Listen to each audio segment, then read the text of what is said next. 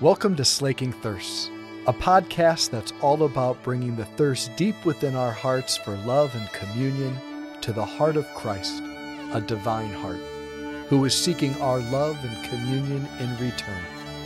The hope is that the two thirsts would meet and both thirsts would be slaked. Friends, good morning. Man, the tradition continues two years in a row now. Big fans of the fourth Sunday in Ordinary Time, I see. All of you coming out in droves. Huge crowds for the fourth Sunday. Now, obviously, we got uh, big, big crowds this morning because, as uh, Mr. Chaplicki said, our principal over at Sacred Heart, we've got our the open house over at Sacred Heart School after Mass as we kick off for Catholic Schools Week. So, I want to talk a little bit about, uh, I'm going to I'm to return the topic of Catholic education and our school in general in just a moment, but I want to direct our attention to the gospel that we just heard Deacon proclaim, that I think is a perfect segue in some ways um, to uh, this whole idea of Catholic schools and Catholic education. Not simply because we got a possessed person. Um, some of you are like, I get it. The teachers are like, yeah, possess kids, we get it. Yeah, makes sense. No, that's not why. That's not why. This is what we hear in the opening lines of the gospel. The, the disciples, they came to Capernaum, and on the Sabbath, Jesus entered the synagogue and taught. And he taught. We encounter Jesus, the teacher, today. And what distinguishes him as a teacher, the crowds recognize, the people in the synagogue recognize, they say that he teaches with authority with authority. What does that mean? I just want you to sit with that word for just a second. Let it kind of swirl around in your mind and your heart. What connotations does it bring up? Is it negative? Is it positive? So, depending on our experiences, authority, the word authority can have a lot of different uh, connotations. This is what really, though, the word means. In the, in the actual Greek, the word is exousia. Exousia. Ousia is Greek for, for nature or being ex meaning out of, right? So Jesus, he's teaching, and it's flowing out of his own being, out of his own being. In the Latin, the word authority comes from auctor. It's where we also get the word author. It's related to the word authorship, right? The one who has the author's rights, right? This book, it flowed out of my being, right? You can see the relationship between the exousia and auctor. They all kind of come together. So, Jesus' authority that we see in this gospel, it's, it's not just because as God, He is the ground, the inspiration for the inspired text, and He has the authority to def, you know, definitively interpret them. It's not just simply, He's like, yeah, I wrote Jeremiah, so, like, you know, I can tell you about it. That's not simply what it is. His teaching has authority because He is the author of the whole show. He's the author of creation, he's the author of the whole story. He's the author, most importantly for us, he's the author of your story. He's the author of your story. He's the author of your humanity. He's the author of your heart. He's the author of your desires. That's who he is. He's, he's, the, he's the writer. You are the story. He's the poet. You are the poem. That's how this goes. We are the beauty that flows out of his heart. He's the author. But there's another voice. There's another voice. There's another character on the stage of creation who we also encounter in this gospel, right? The enemy, the enemy who is allied with the world, and together the enemy and the world, they're vying for the same author's rights over us. The enemy is vying for the right to tell us who we are the enemy is vying for the right to tell us who we are. In many ways, the battle of prayer, the battle of the spiritual life, until we die, is going to be a battle of who gets to tell you who you are? Whose voice is determinative of identifying you? Who gets to tell you who you are? Who gets to tell you what your life means? Who gets to tell you your story Truly, because there is another, there is another one besides God who wants to narrate your life and tell you the meaning of your story. To tell you the meaning of your life. And this, friends, if I can put it this way, I would argue this is the great work, this is the great contribution of Catholic education in our modern age, which is an age of intense confusion. Right? In a Catholic school, unlike any other school, in a Catholic school, Christ the teacher is deliberate, deliberately present. He's intentionally present. It's not just the voices of the scribes who have opinions, who have theories. It's Christ the teacher who is present. He alone is the one who has the authority to speak into the depths of our hearts and answer the most pressing questions, like the questions that are burning in the hearts of young people, especially today more than ever before. He's the one who has the authority. In the first year of his papacy, when Pope St. John Paul II was the Holy Father, he came to the United States in 1979 and he came to New York City and he spoke to a huge gathering of Catholic high school students at Madison Square Garden. It's a funny image. I love, I love picturing the Pope in Madison Square Garden. I think that's pretty cool.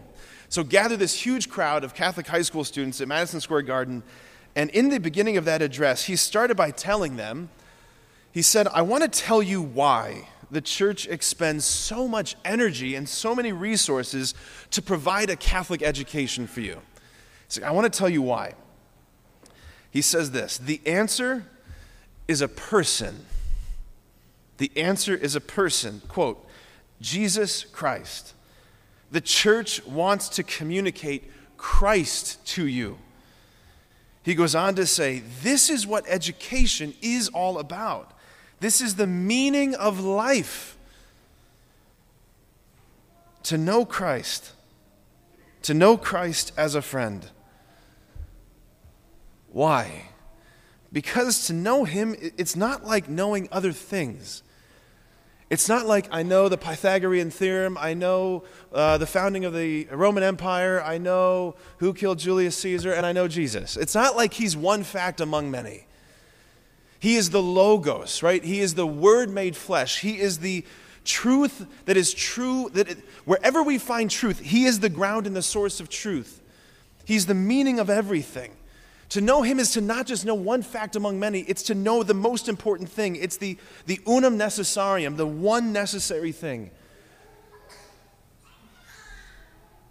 It's to know the authority.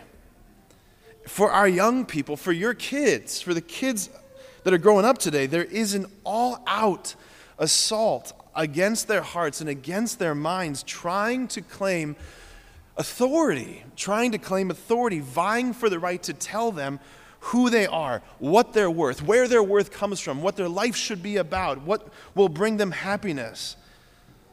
All of these things. Like never before in the history of humanity have we struggled so much to know who we are. We're living through an anthropological crisis right now. We are struggling to understand what does it mean to be human? Who am I? Where do I come from? Are there satisfactory answers to these most pressing questions? John Paul II, he said to those young people, and listen, his voice, even though it's like five decades old, it still's resonating through the, through the decades, and it's still true today. This is what he said to them. This is what he's saying to us. When you wonder about the mystery of yourself, and who hasn't, right? Who hasn't? Like, what young person hasn't wondered? What young person isn't wondering about the mystery of himself or herself, right? Especially adolescents. Who's not wondering that? When you wonder about the mystery of yourself, look to Christ, who gives you the meaning of life.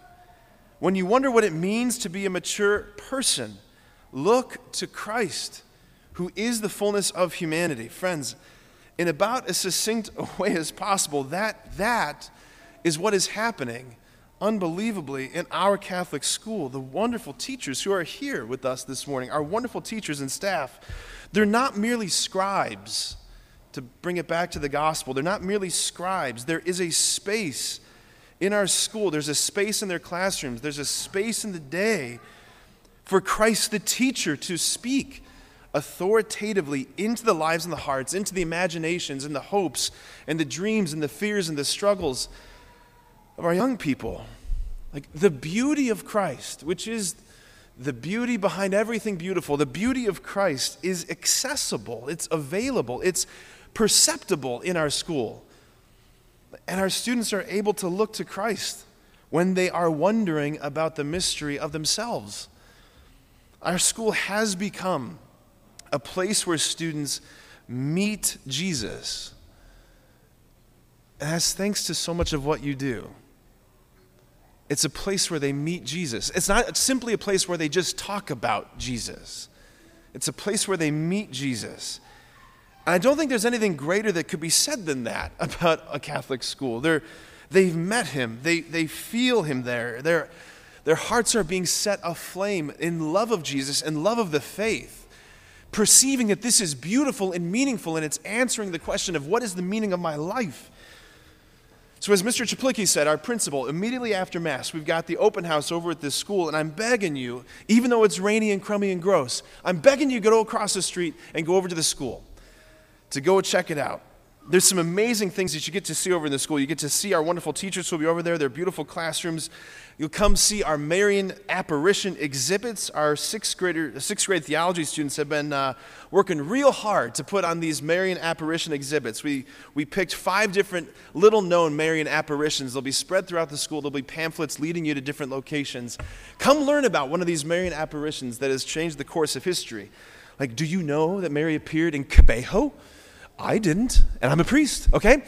Come over there, learn about that. Come check out the newly renovated. If you've not been over the school in a while, come check out the newly renovated and incredibly beautified third floor. It's unbelievable. The art that's on the walls, it looks nothing like what it used to look like. And you can see how putting the accent mark on beauty has really made a big difference. You're going to run into some of the students, living saints, walking around the halls. You can ask them their stories, find out more about why they chose those saints. And if those aforementioned reasons are not enticing enough, guys, there's donuts over there, okay? I will tell every one of your children that there are donuts over there. I just want to re- I want to echo something that Mr. Chaplicki said in his remarks, and I just think it's really important that this past year the state of Ohio passed some incredible legislation for private schools, Christian schools, Catholic schools significantly expanding the Ed Choice program. So, what does that mean for us?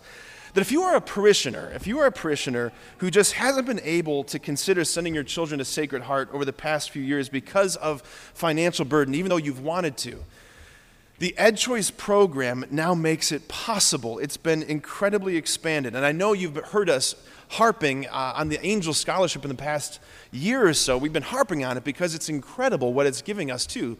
So, the Ed Choice, in conjunction with Angel Scholarship and some other scholarships, what I'm getting at is that, like, everybody essentially is qualifying for significant tuition assistance. We're talking significant, dramatic tuition assistance, making this possible, putting it within reach if that's something you want to talk to and learn more about, talk to Mr. Chaplicki, talk to Mary Gijic over in the parish office. And I just want to end with this.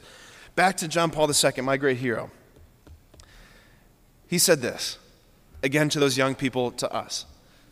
With the aid of your Catholic education, you have received the greatest of gifts the knowledge of Christ. Of this gift, St. Paul wrote and said, I believe nothing can happen that will outweigh the supreme advantage of knowing Christ Jesus my Lord. For him, I have accepted the loss of everything, and I look on everything as so much rubbish if only I can have Christ and be given a place in him. Amen.